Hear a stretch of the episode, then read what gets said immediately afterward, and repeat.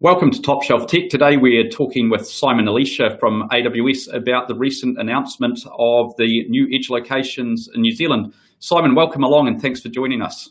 Thanks so much for having me. Uh, do you want to just start by introducing yourself a little bit in your role in AWS? Sure. Yeah, I'm Director of uh, Technology and Transformation here at AWS for uh, public sector across Australia and New Zealand.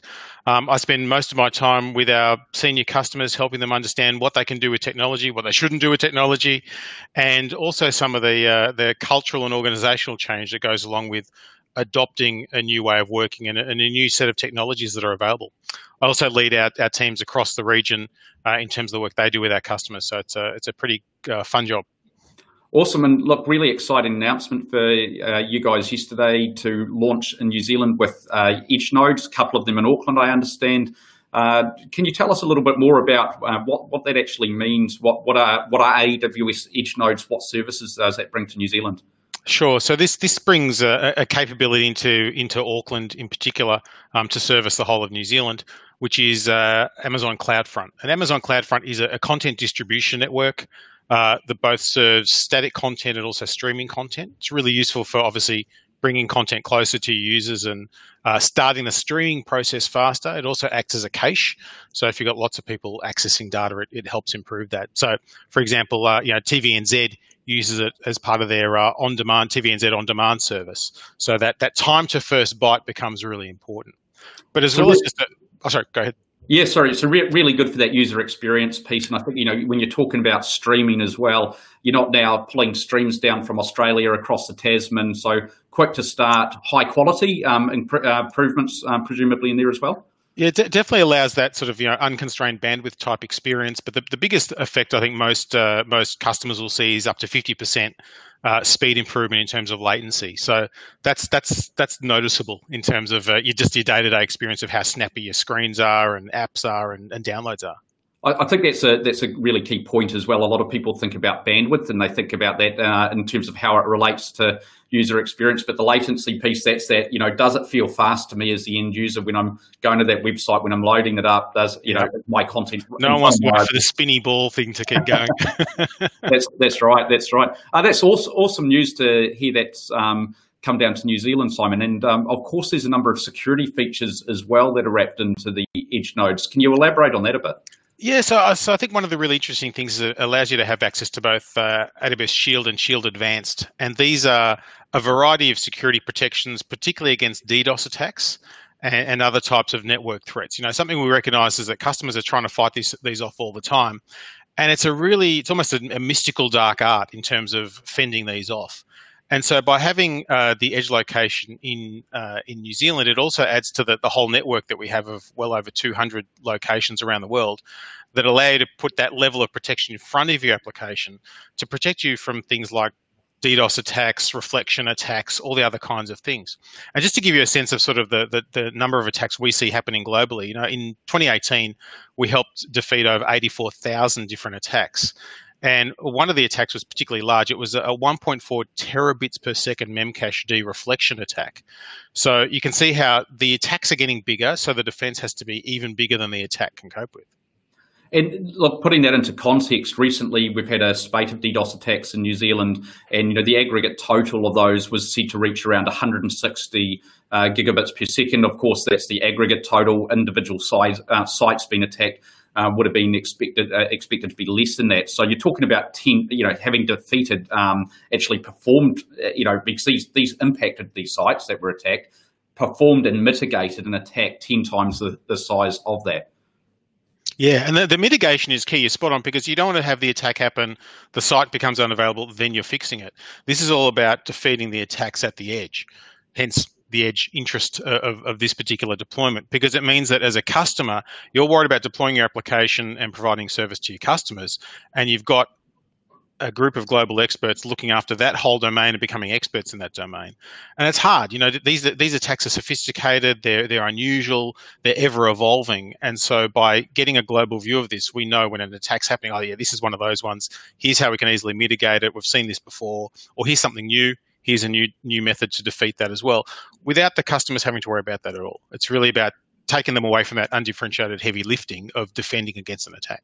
And, to some extent, the uh, you know the nodes in Auckland are only a very small part of that story. You mentioned um, the global network that you've got, and I think um, probably one, one of the key points there is if it's legitimate traffic and you're serving a customer on the other side of the world, they hit the closest node, and so actually they're getting an experience, uh, even though you may still be hosted out of Sydney. That's um, that's snappy, like we talked about, really high performing, um, and and similar from a DDoS protection. You're not bringing all the traffic back to say Auckland or Sydney to protect against it. So that global network is um, is a real advantage. It, it is. It, it pushes traffic out to the closest uh, location that it needs to be, and, and, you're right. That includes both, you know, from a positive perspective of customers having a great interaction, but also from a negative perspective of fighting off the attackers far away. And and you know what I love about New Zealand is you know New Zealand has always punched above its weight on the world stage, um, and we're not going to talk about rugby union at all at this, this discussion. Um, that's off limits, I'm afraid.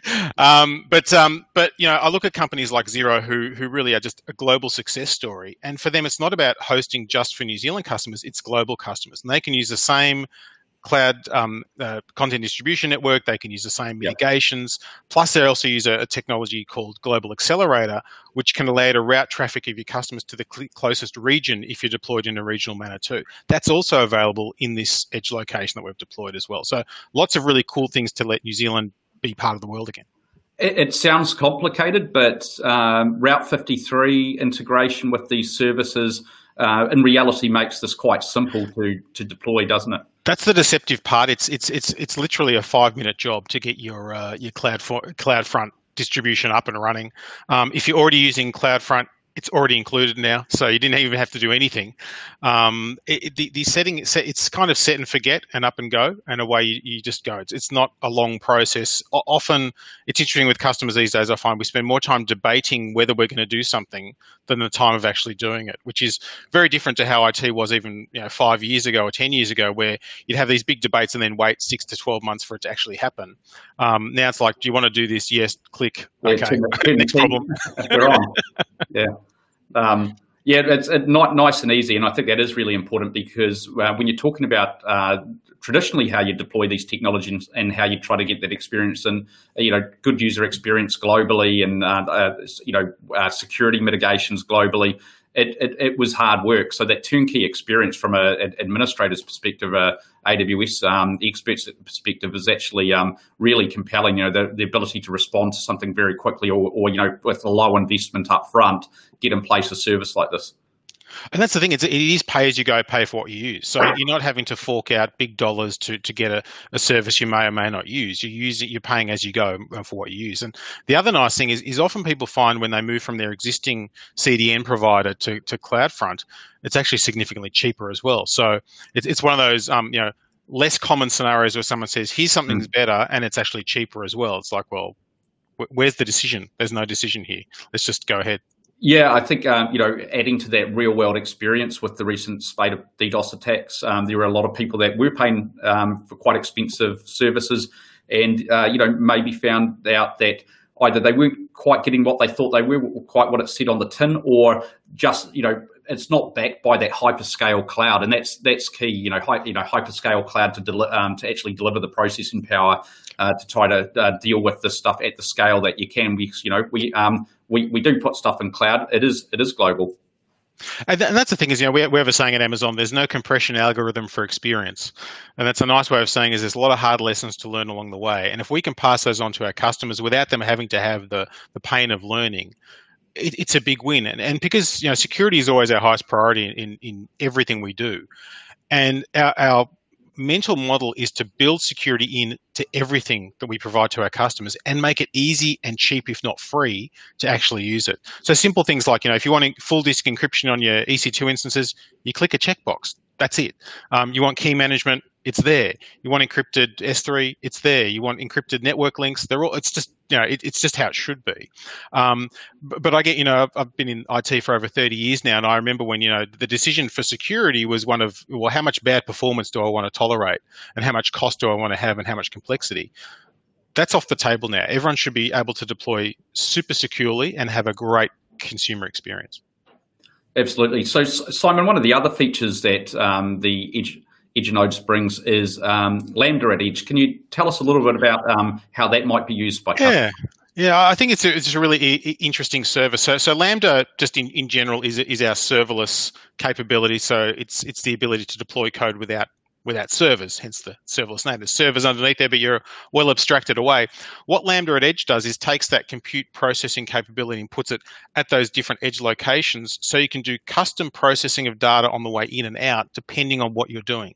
So this may be, you know, you want to modify some headers as they're coming in or out, or you may want to filter certain types of traffic, or you may want to alter something before it gets to that particular customer, but not for all customers. So the Lambda at Edge is, is one of those uh, kind of Swiss Army knife tools of, of lots of different things you can do to make your experience better.